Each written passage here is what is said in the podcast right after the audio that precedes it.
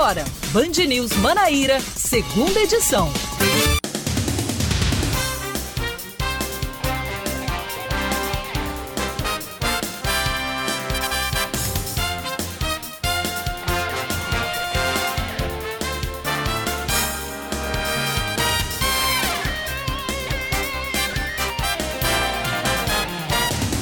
Agora 5 horas e 3 minutos em João Pessoa, 5 e 3 na Paraíba. Muito boa tarde para você que está sintonizado aqui na Band News FM, Manaíra 103.3 FM.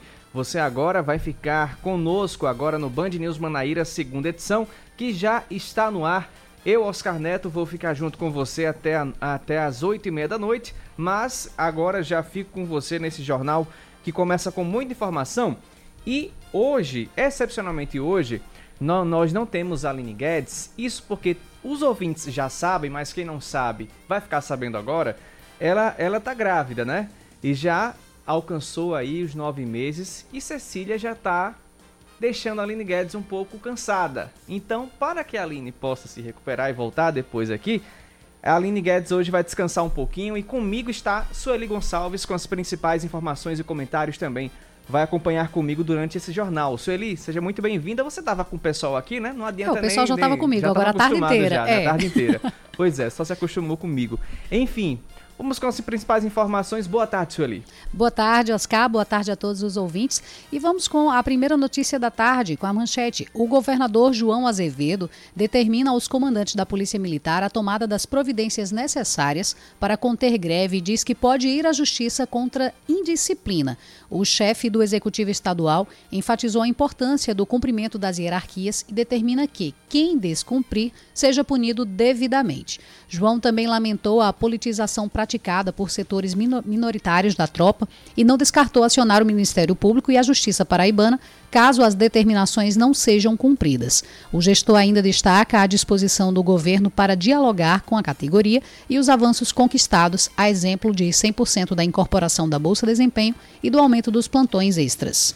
O Tribunal de Contas da Paraíba reprova as contas de 2018 do ex-governador Ricardo Coutinho. A sessão extraordinária aconteceu na manhã de hoje e o ex-gestor teve 30 minutos para a defesa, que acabou sendo mais um discurso político. Durante a fala, o petista sugeriu ser alvo de armações e que querem tirá-lo da política, não com debate, mas com artimanhas e ações. As contas da então vice-governadora Lígia Feliciano, relativas ao período que assumiu o governo entre 23 e 28 de novembro de 2018, também foram analisadas, porém aprovadas. O processo agora será encaminhado para análise da Assembleia Legislativa da Paraíba, com cópias enviadas também para o Ministério Público e para a Receita Federal. As cidades de Campina Grande, Boa Vista, Lagoa Seca e Baçaranduba devem cobrar vacina contra a Covid em crianças para realizar matrícula. A recomendação é da Promotoria de Justiça para que os municípios adotem medidas para estimular a vacinação de crianças de 5 a 11 anos. Entre as sugestões colocadas está a exigência, no momento da matrícula escolar, de comprovante vacinal das crianças. O documento ainda pede a realização de busca ativa e a criação de pontos itinerantes de vacinação nas cidades. Por falar nisso, o município de Lucena volta a vacinar hoje a população contra a Covid-19. Agora, sob a coordenação da Secretaria Estadual de Saúde, a retomada da campanha de vacinação acontece num trabalho conjunto entre profissionais do estado e do município. Inicialmente, vão ser convocadas as pessoas maiores de 12 anos. Além da imunização, também devem ser conferidos os cartões de vacinação dos pacientes e, em caso de necessidade, vão ser dadas orientações sobre a revacinação. A aplicação das doses pediátricas para crianças de 5 a 11 anos começa apenas na próxima quarta-feira. Esportes. E vamos com notícias do esporte, porque o elenco do Sergipe sofre surto de Covid-19 e jogo contra o Botafogo da Paraíba pela primeira rodada da Copa do Nordeste, que aconteceria nesta quarta-feira, poderá ser adiado e aguarda apenas uma nota oficial da CBF. O clube informou que a delegação foi submetida à testagem e que 16 jogadores e 5 membros da comissão técnica testaram positivo para o coronavírus. Por não ter um número de atletas exigido, o Gipão solicitou junto à CBF o adiamento da partida contra o Belo e foi atendido. Com isso, o Botafogo da Paraíba só estreia pela Copa do Nordeste no próximo sábado contra o CSA no estádio Rei Pelé, às 4 horas da tarde.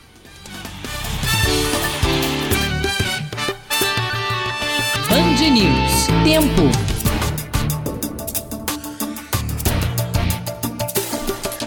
Fim de tarde nesse início de semana aqui em João Pessoa, com poucas nuvens. Pôr do sol para quem está acompanhando, está vendo que está bonito nesse momento. A temperatura aqui em João Pessoa é de 30 graus, está bem quente, apesar do sol estar indo embora. A previsão garante que hoje à noite o tempo fica firme, não deve chover, até por conta desse céu maravilhoso que a gente está vendo aqui na capital paraibana, então não tem previsão de chuva para hoje à noite. A temperatura pode atingir a mínima de 24 graus e a máxima atingida foi de 32 nesta segunda-feira. Como é que está a situação em Campina Grande, Sueli? Em Campina Grande, a previsão é que tenham pancadas de chuvas agora no período da noite. A temperatura mínima prevista é de 22 graus, a máxima é de 32. E nesse instante, Campina Grande demonstra 31 graus de temperatura e sensação térmica também de 31.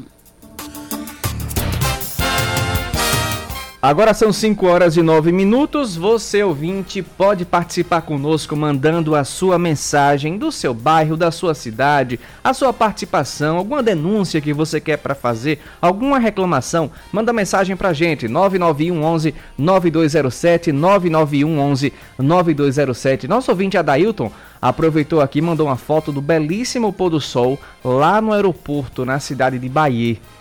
Sol. A gente não consegue ver o sol daqui porque ele já está muito se pondo, mas quem está naquelas redondezas lá de Bahia, Santa Rita, consegue. Quem está na BR também consegue ver um pôr do sol muito bonito nesse momento. Então o sol já está se pondo e o Adailton mandou essa foto para a gente. Obrigado, Adailton, pela participação. Também conosco Renan Carvalho, um amigo meu de longas datas lá da nossa região, lá em Guarabira. Ah, nosso vizinho lá da cidade de Guarabira, participando com a gente aqui, mandou a foto do painel do carro dele, sintonizado aqui na 103.3, um abraço, Renan, saudades, viu? 5h10, vamos dando continuidade com as informações aqui na Paraíba e você, ouvinte, pode continuar, enquanto a gente traz a informação, você participa conosco. Nosso WhatsApp é o 99111-9207.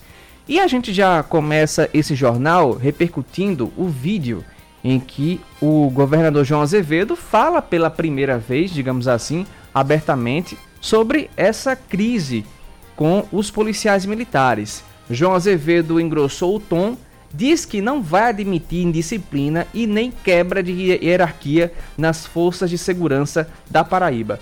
A decisão foi anunciada através desse vídeo que foi divulgado no Instagram do governador hoje e vai de encontro como um recado ao áudio vazado pelo deputado estadual Cabo Gilberto, que alimentou entre os militares um movimento contra o gestor estadual, a quem se refere como inimigo. Vamos acompanhar o que disse João Azevedo. Estamos em guerra, o senhor governador é nosso inimigo, ele não respeita a instituição. Aliás, vamos acompanhar o que disse Cabo Gilberto. Estamos em guerra, o senhor governador é nosso inimigo, ele não respeita a instituição, humilha os militares, engana os militares, tenta passar para a sociedade que nós, que somos intransigentes, socialista não gosta de polícia, odeia militar, isso é fato. Não existe diálogo com esse tipo de gente, ele só entende pressão e temos que pressionar. Com isso, João determinou os comandos da Polícia Militar a tomada de providências necessárias contra qualquer tipo de greve branca de parte da classe que segue em protesto por melhorias salariais e também de condições de trabalho. Desde o início do ano, abri diálogo pessoalmente com as entidades representativas de todos os trabalhadores que fazem parte da segurança pública do nosso Estado. Eu quero dizer a todos os setores minoritários que não vamos tolerar indisciplina e quebra de hierarquia na tropa. Já determinei aos comandos militares que tomem as devidas providências para coibir quaisquer atos que caracterizem tais procedimentos e a devida punição dos seus responsáveis. Comandante da Polícia Militar da Paraíba, o coronel Euler Chaves, afirmou mais cedo que a oferta do governo foi o que estava ao alcance da gestão para o momento. Foram recorrentes encontros com os representantes das alas das forças de segurança daqui da Paraíba, que a gente acompanhou cada um deles aqui na Band News. O que foi oferecido pelo governo foi o possível, nós todos gostaríamos de ter mais, inclusive o governador João Azevedo, mas é preciso ter responsabilidade pública em saber se paga. Esperamos que as pessoas compreendam, nós temos o dever público de construir pontes para avançarmos com melhorias para os nossos companheiros e companheiras. Ainda no vídeo, João Azevedo destacou a disposição do governo para dialogar com a categoria e também os avanços conquistados, a exemplo do 100% da incorporação da Bolsa de Desempenho e também do aumento dos plantões extras.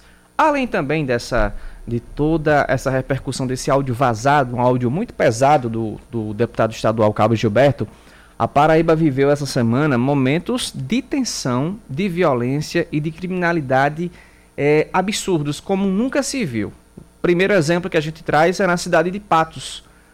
Foi na quarta-feira em Patos, quando a cidade virou um verdadeiro campo minado do terror, do assalto, onde lojistas fecharam suas lojas mais cedo, né? Tivemos comerciantes baleados, motos assaltadas, um toque de recolher também na cidade, um toque de recolher nas redes sociais meio paralelo.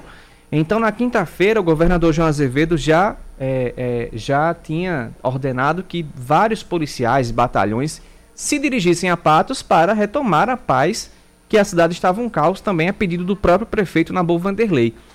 E depois disso a gente, pronto, a situação vai ficar tranquila. Mas o fim de semana aqui em João Pessoa, moradores do Cristo, bancários e outras regiões também, do Rangel inclusive, viveram um pé de guerra, que o tiroteio foi solto e foi grande. Uma correria imensa lá na Praça da Paz, a qual o coronel Euler Chaves hoje, durante uma entrevista a outra emissora de rádio, ele afirmou que esse tiroteio na Praça da Paz foi arquitetado justamente para alguém filmar e depois postar e dizer, olha, João Pessoa, a Paraíba está no pé de guerra.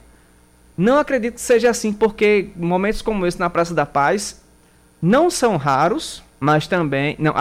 não são recorrentes, mas também não são raros. Vez ou outra acontece um moidinho, alguma coisinha lá na Praça da Paz. Já aconteceu várias vezes, Oscar. Inclusive, Essa questão da insegurança que a gente está encontrando hoje no Estado, tem também resquícios em Guarabira, né, que a gente falou agora há pouco. Na cidade de Guarabira, nesse fim de semana, algumas lojas elas foram arrombadas. Um dos nossos ouvintes, agora à tarde, enquanto a gente noticiava, né, essa questão das negociações com a polícia, do áudio do Cabo Gilberto, um dos nossos ouvintes mandou dizendo que em Guarabira, esse fim de semana, também não foi distante do que aconteceu em Patos, nem aqui em João Pessoa, que teve o tiroteio na Praça da Paz, teve essa questão de toque de recolher em Patos e Guarabira. O Cristo também acordou Guarabira, né, veio com isso, né? Ainda tivemos um incêndio, né, no ônibus, sem porquê nem pra quê, desce todo mundo, começa a atirar no ônibus e depois toca fogo. Então, assim, a gente não consegue dizer claramente os motivos que isso está acontecendo, também não vamos insinuar que é premeditado com relação a prejudicar, mas também não vamos dizer que não, porque as investigações elas vão apontar aí quais os casos, quais os fatos, o porquê dessa onda de crime de repente, de uma hora para outra, mas Paraíba. É muito estranho. É muito estranho porque também o start disso foi um dia de manhã, não lembro se foi numa terça, foi numa quarta.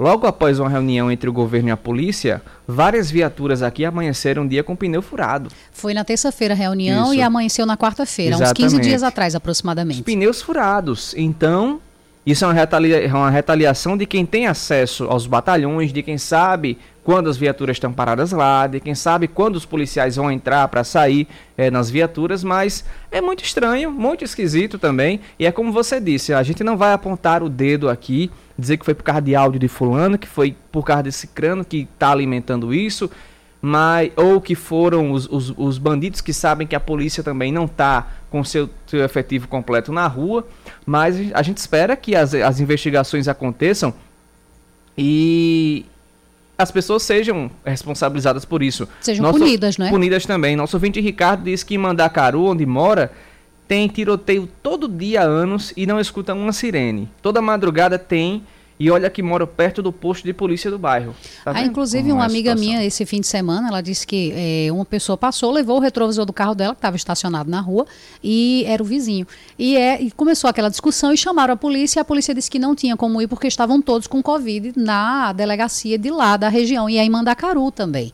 Então, alguns estão alegando isso, que estão doentes. Realmente, muitas pessoas estão adoecendo, mas ela disse que não pôde ser atendido dentro desse pedido para resolver essa questão, essa briga, por conta disso, porque a delegacia informou que não tinha efetivo para ir porque estavam doentes. Pois é, e a gente também Ainda nesse assunto, Sueli Gonçalves, o comércio, como a gente trouxe informação de Patos, de outras cidades, de Guarabira, daqui de uma pessoa também, anda num clima de terror por conta dessa onda de assaltos que acontece, e cobrou também do governo, no caso a Federação dos Dirigentes Lojistas, mais ações mais enérgicas de combate à criminalidade. Esse documento foi encaminhado ao governador João Azevedo durante entrevista à rádio a Cláudia Carvalho e Cacá Barbosa durante o Band News Manaíra, primeira edição. O presidente da FCDL, José Neto, atribuiu o clima de insegurança à greve branca, entre aspas, que ele classificou esse movimento da Polícia Militar. Vamos acompanhar. Qual é a situação no resto do estado? O que é que tem preocupado tanto os lojistas, Zé Neto? Olha, veja bem, é notório essa questão da violência que vem assolando aqui o nosso estado da Paraíba, da capital até Cachoeira dos Índios, né? Nós temos aqui 223 municípios e a realidade não é diferente em nenhum deles, a nível proporcional. Na cidade de Souza, a cidade a qual eu resido aqui, nós passamos por situações bem parecidas, bem semelhantes também com a cidade de Patos. Entendeu? Chegou um período aqui que a gente noticiava aqui 3, 4, 5 assaltos dia. Assaltos, na verdade, vamos dizer assim, de porte, né? Porque assaltos de pequeno porte, como furto, roubo de celular, eu acredito que o cidadão não está mais nem perdendo seu tempo para se dirigir a uma delegacia de polícia para registrar um BO, entendeu? E nós já efetuamos aqui uma manifestação pedindo ao poder público, ao comando a nível local, como também ao comando a nível geral, não é? Recentemente nós tivemos aí notícias da cidade de Patos, uma onda de violência absurda que vem, na verdade, acometendo não só o comércio, né? Mas em especial todos os consumidores, todos os cidadãos que trafegam, que transitam nas lojas físicas. E a gente sabe que essa preocupação, ela na verdade, tem causado assim, um certo receio da população sair das suas residências para efetuar compra no comércio físico, diante dessa, vamos dizer assim, dessa greve branca que a Polícia Militar, vamos dizer assim, vem se comportando aqui no nosso estado. Então, eu acredito que o senhor governador deve estar preocupado também com essas questões aí, mas que nós precisamos ter uma resposta mais do que urgente. Pois é, e a gente finaliza essas palavras. Eu ia até comentar, mas o José Neto disse uma coisa muito importante. A gente precisa de uma resposta urgente, pois já fazem 2 meses dessa situação e... o que a gente percebe, e o ouvinte também que acompanha a Band News, é que está muito longe de ter uma resolução. Cada semana que passa, tem assembleia na Caixa Beneficente, tem assembleia no Clube dos Oficiais, os praças antigos aceitam o que o governo propôs, a Polícia Civil aceita, mas os cabos e soldados não aceitam, que é o pessoal que está na rua. E é exatamente esse mesmo pessoal que está indo à rua também protestar. Então, esses últimos movimentos que aconteceram foi muita gente. A gente não percebeu uma redução. Eu também pensei que iria ter uma redução depois que a maioria dos policiais tivessem aceitado. Mas como teve uma grande parcela, como a associação dos os oficiais, no caso, não aceitaram, então esse pessoal está indo à rua também, cobrando aí do governo todos esses reajustes e benefícios que foram perdidos. Que eu não discordo, Oscar, de que você... Exatamente. Porque grandes conquistas que tivemos na humanidade, eu não me refiro só aqui na Paraíba, não só em João Pessoa, mas grandes conquistas que tivemos na humanidade foram através de reivindicações. Mas a minha preocupação hoje é com relação à segurança pública. Eu quero poder andar na rua sem ter medo de ser assaltada. E eu não tenho essa segurança hoje em dia, porque com o policial na rua, diretamente, a gente já não tem essa certeza. E quando os bandidos sabem que o policial ou não está na rua ou vai demorar para chegar. Exato. Então aí é que eles não se importam mesmo. Pois é. 5h22, já nós voltamos com o segundo bloco do Band News Manaíra, segunda edição. Agora 5h23 na Paraíba. Voltamos com o segundo bloco do Band News Manaíra, segunda edição. O Sindicato das Empresas de Transporte Coletivo Urbano da capital aguarda as investigações para saber a motivação e autoria do incêndio de um ônibus da linha 303 no terminal do bairro de Mangabeira 8. De acordo com o Sintur, os passageiros estavam desembarcando do coletivo quando os criminosos chegaram em 8 motos e mandaram o motorista descer do ônibus. Eles efetuaram vários disparos de arma de fogo, jogaram combustível no ônibus, atearam fogo e fugiram logo em seguida. No sábado à noite foi registrado também um tumulto com tiroteio na Praça da Paz, no bairro dos Bancários, também na capital paraibana. Ninguém se feriu durante essas ações criminosas. O secretário executivo da Saúde em João Pessoa, Luiz Ferreira, afirma que a cidade chega a um índice assustador, onde metade das pessoas com síndrome gripal podem estar com Covid. O médico diz que um grande número de pessoas estão buscando pelos testes e que isso tem gerado aglomeração. Por isso, agora, para ter acesso, é preciso agendamento. De acordo com Ferreira, é necessário que as pessoas entendam que não podem ir testar só por ir, pois os locais de testagem têm um monte de gente com sintomas e há um grande perigo. Quanto aos insumos para testes, o secretário destacou que a capital recebeu mais de 25 mil na última semana e que existe uma grande logística envolvida nisso, mas que a secretaria está tentando racionalizar. E o Carnaval da Paz é lançado oficialmente em Campina Grande. Os encontros deste ano vão acontecer de forma presencial, alguns apenas pela internet ou outros na modalidade híbrida, com a junção dos dois formatos. Já confirmaram atividades o Crescer, a Consciência Cristã, o MIEP, Acampamento Verbo da Vida, Nova Consciência e o E Além. A programação acontece entre o fim de fevereiro e o início de março. A Receita Federal abre consulta a lote residual de restituições do imposto de renda. Mais de 240 mil contribuintes que caíram na malha fina nos últimos anos por inconsistência nas declarações, mas que acertaram as pendências com a Receita, poderão fazer a consulta a partir de hoje. Para consultar, o contribuinte deve acessar a página da Receita na internet, clicar em Meu Imposto de Renda e, em seguida, consultar a restituição. Se identificar alguma pendência na declaração, pode retirá-la, corrigindo as informações que estejam erradas. Os contribuintes receberão o crédito bancário no próximo dia 31. O campinense confirma 4 atletas diagnosticados com a Covid-19 antes da estreia na Copa do Nordeste amanhã. Os jogadores que positivaram foram os zagueiros Michel Benek e Christian, o lateral direito André Macena e o volante Gabriel. Todos foram submetidos ao exame de contraprova, que deve sair ainda hoje, e aguardam a contraprova. O elenco da Raposa já está em Recife, onde jogará contra o Náutico, no Estádio dos Aflitos, amanhã, às 8 horas, em sua estreia no Estádio Nordestão, em sua estreia no Campeonato da Copa do Nordeste, popularmente conhecida como Nordestão. Aconteceu um fato no fim de semana, Sueli, foi que um torcedor do Náutico foi acompanhar um jogo amistoso do Náutico nesse fim de semana. Ele entrou com um teste positivo da Covid-19. O teste deu positivo, ele conseguiu entrar.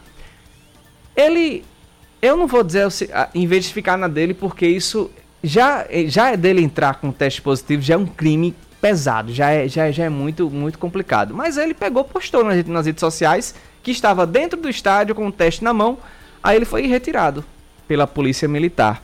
Mas o que leva uma pessoa a fazer um tipo de coisa dessas? Eu ia fazer essa pergunta. O que leva um ser humano em sua sã consciência Exato. Ir a um estádio sabendo que você está com um problema de saúde que pode prejudicar outras Exato. Vidas e você vai e ainda por cima posta nas redes sociais como se estivesse fazendo pouco das pessoas que ali estavam? Eu não consigo entender e prefiro não entender, Oscar. É verdade. Pra nunca ter esse tipo de discernimento na minha vida. Mas ele foi tão, digamos assim, desprovido de inteligência, para não dizer aquelas palavras que começam com I, que é muito pesado. Ele postou a foto e a polícia no instante agiu e tirou o engraçadinho lá do estádio. E a gente espera que as pessoas não tomem esse exemplo não tomem isso como exemplo e comecem a fazer isso também. E que as pessoas também não tenham adoecido pela irresponsabilidade Exatamente. Cometida por ele. Vamos lá trazer participação de ouvinte, já temos vários ouvintes aqui participando conosco. Começando pelo Érico, mandou mensagem pra gente. Boa tarde, Érico. Boa tarde, Band News, boa tarde a todos.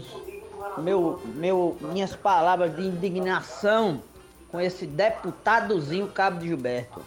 Enquanto o senhor fica fazendo política, nós, a sociedade, estamos aqui ao Deus dará, sendo assaltados, pessoas meliantes soltas na buraqueira nesse estado da Paraíba. Eu quero saber se depois que esse homem perder esse mandato, se ele não vai ser expulso dessa polícia, porque isso é um mal policial, é um mau exemplo e é culpa dele, principalmente, o que a gente está passando nesse estado. O senhor se prepare, cabo, porque lá no Ceará teve um que foi expulso, era deputado também, viu? O senhor vai no mesmo caminho, eu tenho fé em Deus, porque a gente não tem que pagar pelos seus arroba autoritários de politicagem não, do senhor não.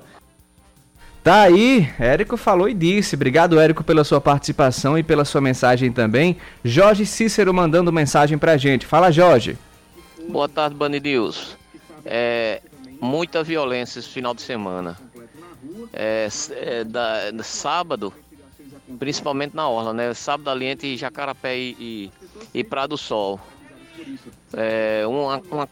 Dois assaltantes, dois bandidos tentou assaltar um rapaz e, por infelicidade dos bandidos, o rapaz era policial. Houve troca de tiro e um bandido foi alvejado, foi morto. E o que fugiu chegou com mais reforço de bandido para matar e foi morto mais dois. Foram 3 bandidos. Obrigado, Jorge. E o policial pedia reforço porque sabia que o bandido que fugiu iria voltar com reforço de bandido. E, resumindo a história, foram 3 mortos. Obrigado, Jorge, pela sua participação. A gente esqueceu de lembrar esse caso também. Isso foi no final de semana, verdade, né? Foi um policial que estava à paisana, reagiu a esse assalto e matou o bandido por consequência da reação desse assalto. Flávio Santana, lá de Cabideiro, participando também. Fala, Flávio. Eu quero poder andar mais. Boa tarde, Band News. Boa tarde, Oscar. Sou muito leigo nesse assunto, né? Queria não me meter, mas o medo está grande espalhado nas ruas de João Pessoa e em toda a Paraíba. Eu gostaria muito, hoje mais cedo um cidadão falou que quem não quiser trabalhar na Polícia Militar do Estado da Paraíba, peça demissão, peça para sair. Quantos milhões de brasileiros estão desempregados e não têm o que comer hoje? E você está achando ruim receber um salário de R$5.000? É complicado, é difícil de entender. Claro que cada um tem seu direito de reivindicar o seu melhor, de querer o seu melhor. Mas o pai de família trabalhador, ele não tem culpa do que está acontecendo. Porque quando o cidadão ele vai prestar um concurso público, ele assina todos os termos de responsabilidade que está lá. Inclusive, a não adesão de greves. Um abraço e um segundo, tudo pode mudar. Tá aí, Flávio Santana, obrigado pela sua participação também. São muitas mensagens, no próximo bloco eu separo outro momento para a gente trazer outras participações de ouvintes aqui na Band News. Vamos falar hoje, Sueli Gonçalves, hoje teve um julgamento importante que a mídia, a imprensa paraibana, todo mundo acompanhou lá no Tribunal de Contas, não foi? Foi, esse julgamento estava muito aguardado, já foi adiado por 3 vezes, né? Pediu música naquele programinha dominical. Exatamente, já teve direito de música, agora vamos ver qual foi a música, né, que foi executada e foi pedida, mas enfim, aconteceu hoje de manhã no TCE, o julgamento, né? Tem mais informações aí, né, Oscar? Temos sim. Essa sessão extraordinária do TCE reprovou as contas da gestão do ex-governador Ricardo Coutinho relativas ao ano de 2018. O petista fez a sua própria defesa e também apelou à corte para que julgue de acordo com a sua jurisprudência, alegando que as supostas irregularidades remanescentes podem ser justificadas. Em sua fala, Ricardo reforçou também que a Operação Calvário não conseguiu comprovar superfaturamentos contratuais, incitou a busca por provas concretas e citou até mesmo a Operação Lava Jato. A midiática e eminentemente política Operação Calvário não conseguiu comprovar, além das narrativas que têm o único intuito de gerar manchetes na mídia para destruir reputações, não conseguiu comprovar um único superfaturamento de contrato. Comprovar, senhores, requer provas concretas. Acusar sem provas passou a ser comum, infelizmente, passou a ser comum nesse Brasil lavajatizado. Os conselheiros Antônio Nominando Diniz, André Carlos Torres e Antônio Gomes Vieira Filho seguiram o entendimento do relator do processo, conselheiro Oscar Mamed Santiago Melo, pela reprovação das contas, com base em parecer no mesmo sentido do Ministério Público de Contas. A decisão agora segue para análise na Assembleia Legislativa da Paraíba, que deve voltar do seu recesso apenas em fevereiro. E deve ter sido, com certeza, o assunto da coluna de Cláudia, né? A reprovação das contas de Ricardo Coutinho, com certeza, foi o assunto da coluna de Cláudia Carvalho desta segunda-feira. Política, com Cláudia Carvalho. Depois de 3 adiamentos, as contas do ex-governador da Paraíba, Ricardo Coutinho, foram apreciadas nesta segunda-feira pelo Tribunal de Contas do Estado da Paraíba. Os balancetes são do exercício de 2018 e foram reprovados, assim como os de 2017 já haviam sido no ano passado. O resultado se deu de maneira unânime e seguindo o voto do relator do processo, Oscar Mamed Santiago. Ele seguiu o rol de irregularidades apontadas pela auditoria e, entre elas estava o baixo índice percentual de gastos em saúde e também a manutenção de um número elevado de servidores, os chamados codificados, na estrutura do governo. As contas da vice-governadora Lígia Feliciano, que assumiu o governo naquele período por apenas 3 dias, foram aprovadas. A sessão de hoje foi remota e o próprio Ricardo Coutinho fez questão de participar online, fazendo a defesa de sua gestão. Esse, aliás, é um procedimento inédito, né? Mas não adiantou muito a argumentação do ex-governador, porque todos os votos foram pela reprovação de suas contas. De toda forma, Ricardo Coutinho argumentou que também nesse julgamento no Tribunal de Contas ele está sofrendo as consequências da Operação Calvário e questionou a metodologia usada pelo tribunal para apontar que ele teria investido abaixo do índice constitucional em saúde. O TCE alega que foram apenas 9,46% da receita corrente líquida. Ricardo garante, por sua vez, que foram 12,93%. Bom, o ex-governador fez comentários sobre o lavajatismo de que seria vítima, ressaltou que não foi condenado em nenhuma denúncia do Ministério Público, em que inclusive nem pôde ainda fazer sua defesa, e sustentou que não há provas das irregularidades apontadas em sua gestão. Ainda reclamou de uma orquestração que estaria sendo feita para tirá-lo da política. Essas foram as segundas contas de Ricardo como governador da Paraíba que foram rejeitadas pelo Tribunal de Contas do Estado. As primeiras foram as do exercício de 2017, que chegaram à Assembleia no fim do ano e ainda vão tramitar antes de chegar ao plenário, onde uma votação secreta vai decidir pela manutenção da rejeição ou pela aprovação dos balancetes. Se o processo for mantido rejeitado, Ricardo terá como punição mais um período em que ficará inelegível. O ex-governador da Paraíba, ele coleciona muitos desafetos da época em que foi chefe do Executivo Estadual. Um período em que ele teve muito poder e pouca contestação. Vivia às turras com representantes dos poderes e reduziu repasses de duodécimos ao Ministério Público, ao EPB e também ao Tribunal de Contas do Estado. Como resultado disso, os efeitos são sentidos até hoje. São poucos amigos e inúmeros adversários.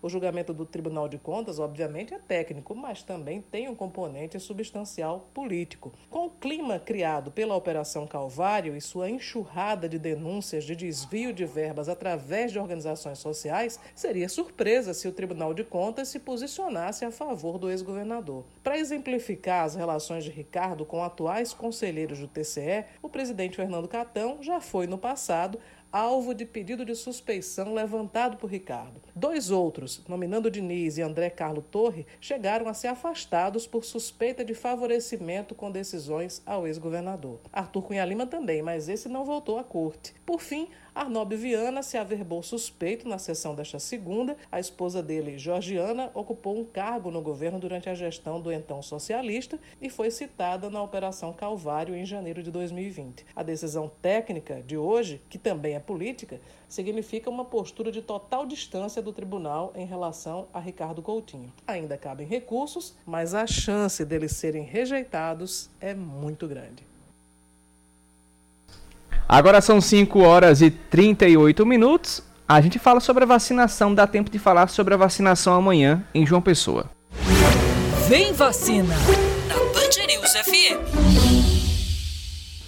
A vacinação contra a Covid em João Pessoa segue nesta terça em 60 postos distribuídos pela cidade. Os públicos Atingidos a partir dos 12 anos devem realizar o agendamento que está disponível a partir das 7 da noite desta segunda-feira no aplicativo Vacina João Pessoa ou no site vacina.joaopessoa.pb.gov.br.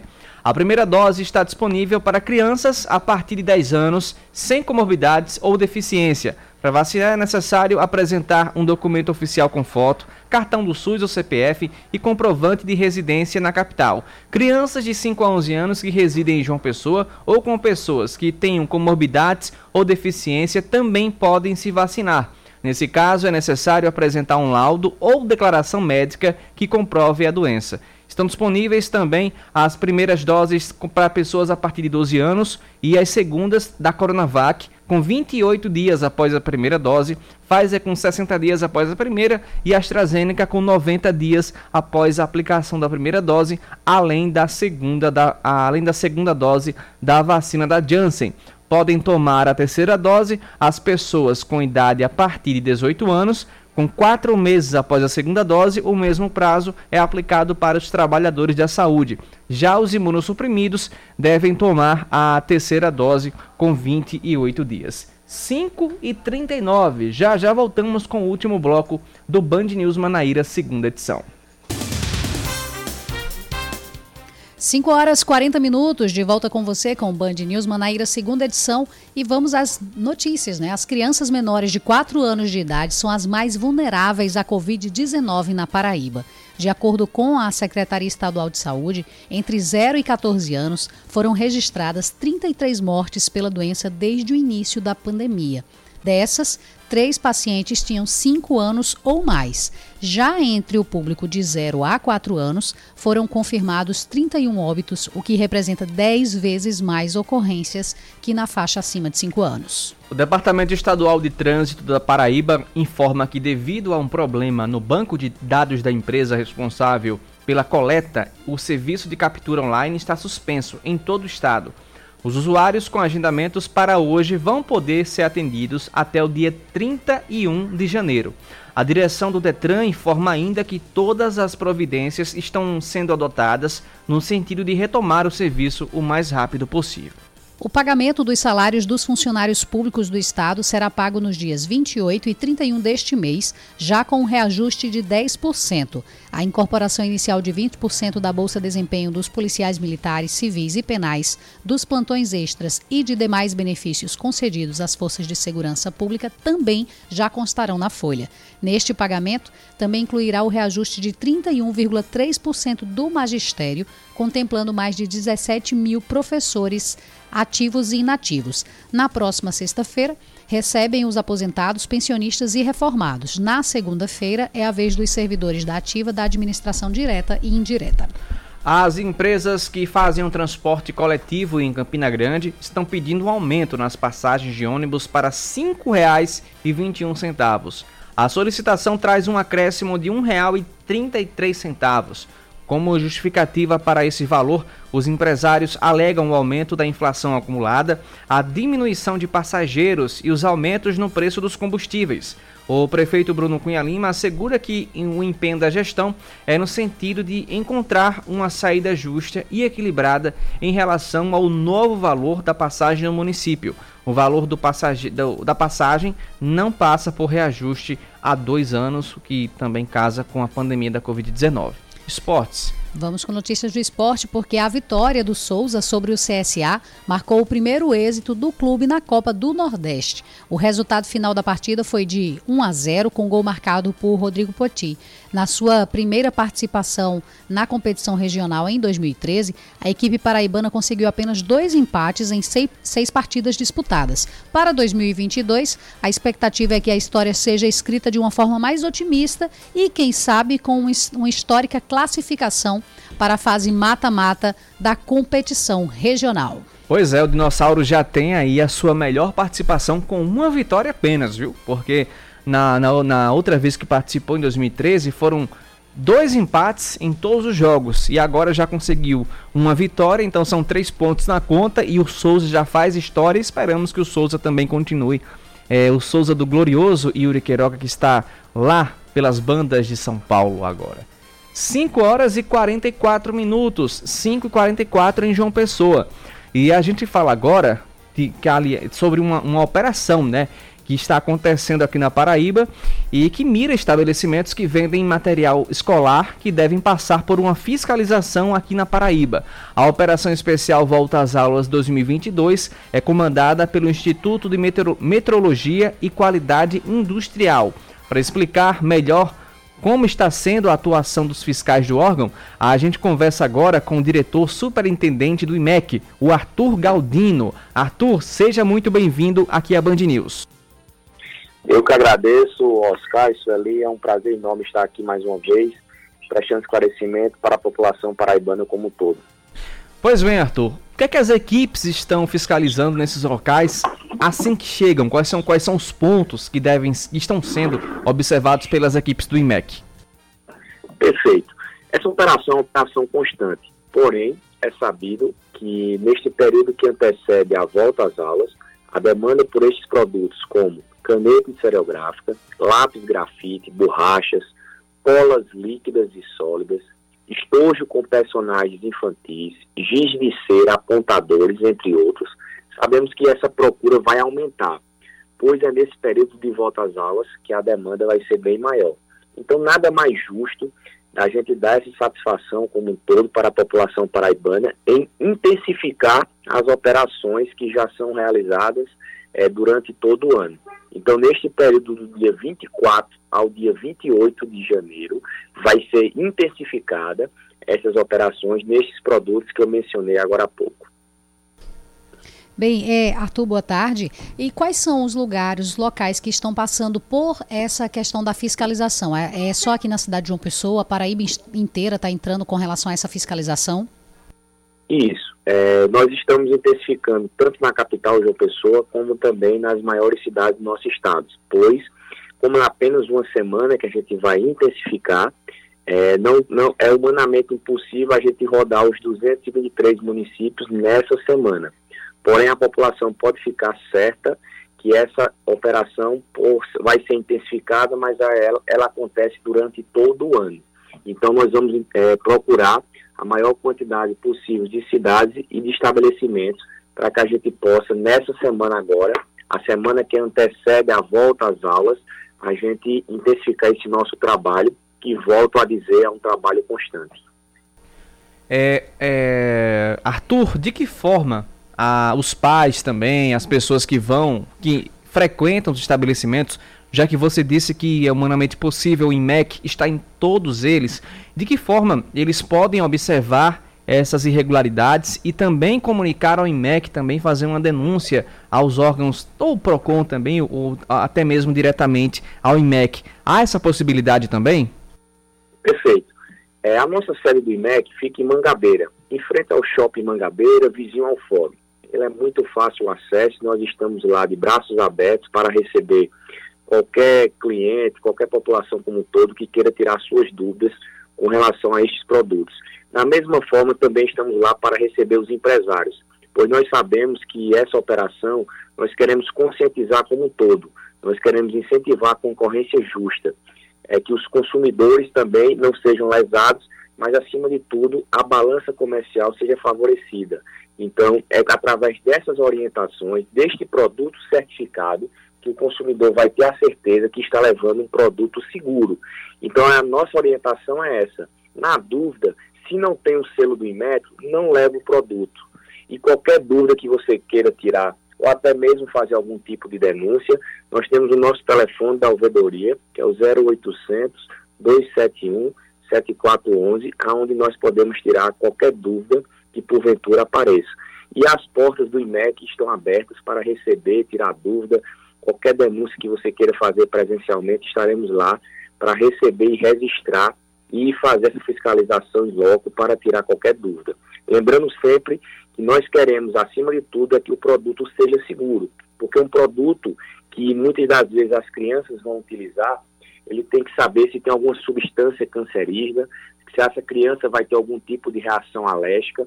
Então é de extrema importância que os pais, o tutor, o responsável por essa criança, ao comprar esses produtos, tenham a consciência e tenha a responsabilidade de levar um produto seguro, um produto que vai ostentar o selo do Inmetro, que nele vai dizer que este produto passou por diversos ensaios, seja físico, seja químico, e ele é um produto seguro e está apto a ser consumido. Para a gente conseguir identificar melhor, Arthur, quais seriam assim, os pontos mais encontrados, quais os problemas que são mais encontrados dentro dos produtos? A gente sabe que quando tem o selo do Inmetro, ele já tem aquela garantia de que aquele produto foi testado, né, como você bem colocou, mas o que é mais encontrado com relação a problemas nos produtos? Porque aí já deixa os pais, né, mais atentos. É de extrema importância que os pais observem o selo do Inmetro, porque alguns produtos que são encontrados ainda no mercado não possuem o selo do Inmetro. Então, se não tem o selo do Inmetro, quer dizer que esse produto não foi testado. Então, nós não temos a certeza se ele é um produto seguro ou não. Então, na dúvida, não compre. A gente sempre orienta isso. Se você não vê o selo do Inmetro, se você não tem a certeza que esse produto vai ser um produto seguro, então não compre. Porque você pode estar comprando, muitas das vezes, uma arma que pode levar para casa e a sua criança que vai utilizar acontecer algum acidente mais grave. Como nós temos diversos registros a nível nacional de crianças que tiveram algum tipo de alergia, algum tipo de... com produtos cancerígenos tiveram problemas mais graves. Então é de extrema importância que os pais, os responsáveis, tenham essa responsabilidade, que eu acho que o nosso bem maior é a nossa criança, os nossos filhos, os nossos primos, sobrinhos. Então é de extrema importância essa consciência. E quebrar esse tabu que o produto certificado é um produto caro. Vamos acabar com esse tabu, que nós temos diversos produtos que ostentam o selo do Inmetro, que são produtos bem acessíveis e tem para todos os tipos de público. Lembrando que o nosso foco é o público infantil. Então, por isso que nós estamos pesquisando, fiscalizando estojos, a exemplo, estojos com personagens infantis, o giz de cera, que é bastante utilizado, então as borrachas, colas líquidas e colas sólidas. Então, são produtos voltados para o público infantil. Por isso, essa responsabilidade maior, porque quem vai escolher vai ser um responsável. Pois bem, conversamos agora aqui na Band News com o superintendente do IMEC na Paraíba, Arthur Galdino. Arthur, muito obrigado pela sua participação e tenha uma ótima semana. Eu que agradeço mais uma vez a participação, estou à disposição, estou de portas abertas para receber tanto consumidor como empresário, porque, volto a dizer, nós queremos, acima de tudo, incentivar a concorrência justa, pois sabemos a importância dos empresários que trabalham de forma coerente, de forma correta. Não somos apenas pautuar, muito pelo contrário.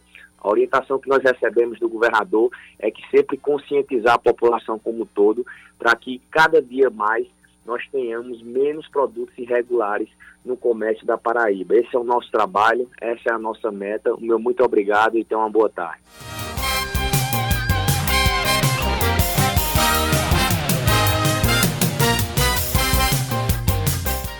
Agora 5 horas e 52 minutos e a gente volta a falar com relação à vacina. A gente quer dizer para vocês que as crianças vacinadas com as doses de adultos em Lucena passam bem e devem receber o imunizante da Pfizer após os 30 dias de terem tomado essa vacina de maneira errada na cidade. Essa declaração ela é do secretário executivo de saúde da Paraíba, Daniel Beltrame, que durante a entrevista a Leandro Oliveira, né, aqui na Band News, revelou o planejamento da imunização para crianças e adultos após o estado ficar responsável pela aplicação no município. Vamos ouvir. O Estado assume hoje a vacinação contra a Covid-19 em Lucena após o escândalo da vacinação indevida em crianças. Nós conversamos agora com o secretário executivo de saúde da Paraíba, Daniel Beltrame, e eu já começo perguntando, secretário, como ficou definido o planejamento para crianças e adultos? Essa semana consiste numa revisão das carteiras de vacina de adolescentes e adultos que foram vacinados ao longo de 2021, especialmente no segundo semestre. Nesse momento, a oportunidade, nós vamos identificar as pessoas que estão com doses em aberto, como, por exemplo, segundas doses, mas também necessidade de doses de reforço, até porque só na Paraíba há 675 mil pessoas precisando de segundas doses ou doses de reforço, doses que já estão em aberto. Então, esse trabalho também será feito pelo Estado em Lucena. Além disso, nesta quarta-feira vai ser iniciada a vacinação de crianças de 11 a 5 anos no município. Já estão sendo identificadas as crianças com deficiências crônicas, com comorbidades, que moram com idosos acima de 60 anos e também, óbvio, a população indígena e quilombola existente. Nesse sentido, começamos nessa quarta, então, a vacinação de crianças. A vacinação de crianças seguirá sendo executada pelo Estado por pelo menos 4 semanas e nós faremos o acompanhamento, né, que esse que já é iniciado hoje, da vacinação de adultos e adolescentes também, para que a gente possa permitir que nesse período, depois de um processo de formação feito em Lucena na quinta-feira passada, nós possamos ir acompanhando o processo e aos poucos, dentro dessas 4 semanas, terminando de formar as equipes do município para que elas sigam no processo vacinal de maneira segura e de maneira regular, fazendo também aqui, aproveitando, fazer um chamamento à população de Lucena para que se apresente para a vacinação. Nós já estamos no município hoje, desde o iniciozinho da manhã, para garantir que todos possam estar conosco lá, se vacinando e cuidando para se proteger da Covid-19, especialmente nesse momento de variante Ômicron, que é uma variante muito agressiva. Basta ver o número de casos que nós estamos encontrando ao longo de todo o país e não é diferente aqui na Paraíba. Certo. E especificamente em Lucena, a vacinação precisa de agendamento ou segue um esquema especial? E sobre as cerca de 49 crianças, elas serão revacinadas após um período de quantos dias com a dose certa? A vacinação em Lucena segue de forma regular, nos locais de vacinação, atendendo as pessoas que espontaneamente buscam o local, e neste momento é revisada toda a carteira de vacinação, os lotes de vacinas aplicados, para dar sequência aos esquemas. No que diz respeito às crianças, uma vez que tenham recebido doses de vacina Pfizer para a Covid-19, essa dose estando na validade, essa dose será considerada como uma dose válida e o esquema vacinal seguirá 8 semanas depois. No que diz respeito às crianças que eventualmente receberam doses fora do esquema de validade, essas doses serão consideradas como inválidas e 30 dias depois começará o esquema vacinal dessas crianças. Para a gente finalizar, secretário, números de infectados por Covid-19 têm aumentado, então há uma previsão do novo decreto ser mais rígido por conta também dos carnavais privados que são realizados? O número de pessoas com Covid-19 é extremamente importante em todo o estado e nesse momento, Secretaria de Estado da Saúde e todas as demais equipes de governo trabalhando para que a gente possa compreender quais as medidas adequadas para os próximos dias, em especial as atividades que envolvam mais risco, porque reúnem um maior número de pessoas simultaneamente, como, por exemplo, shows, festivais, comemorações, que trazem preocupação em função da elevada infectividade ou grande capacidade de contágio da nova variante Ômicron. Excelente, conversamos, portanto, com o secretário executivo de Saúde da Paraíba, Daniel Beltrame, falando sobre a retomada da vacinação em Lucena.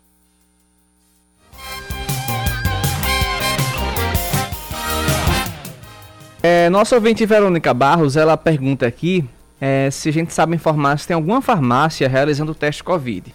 Olha só, hoje eu entrei em contato com algumas farmácias para tentar... É um teste para um conhecido meu, mas não consegui. 3 farmácias, as 3 que eu liguei hoje, foi uma no Cristo, outra em Tambaú e outra em Mangabeira. Não tinha.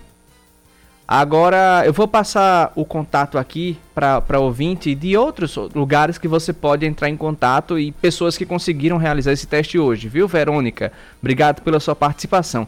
Eu sei, Sueli Gonçalves, que muita gente reclamou da prefeitura hoje, que abriu o agendamento para testagem hoje pela manhã. Muita gente não conseguiu realizar esse agendamento primeiramente para depois realizar o teste. Abriu às 10 horas, mas os 2 telefones que foram disponibilizados davam ocupados o dia todinho.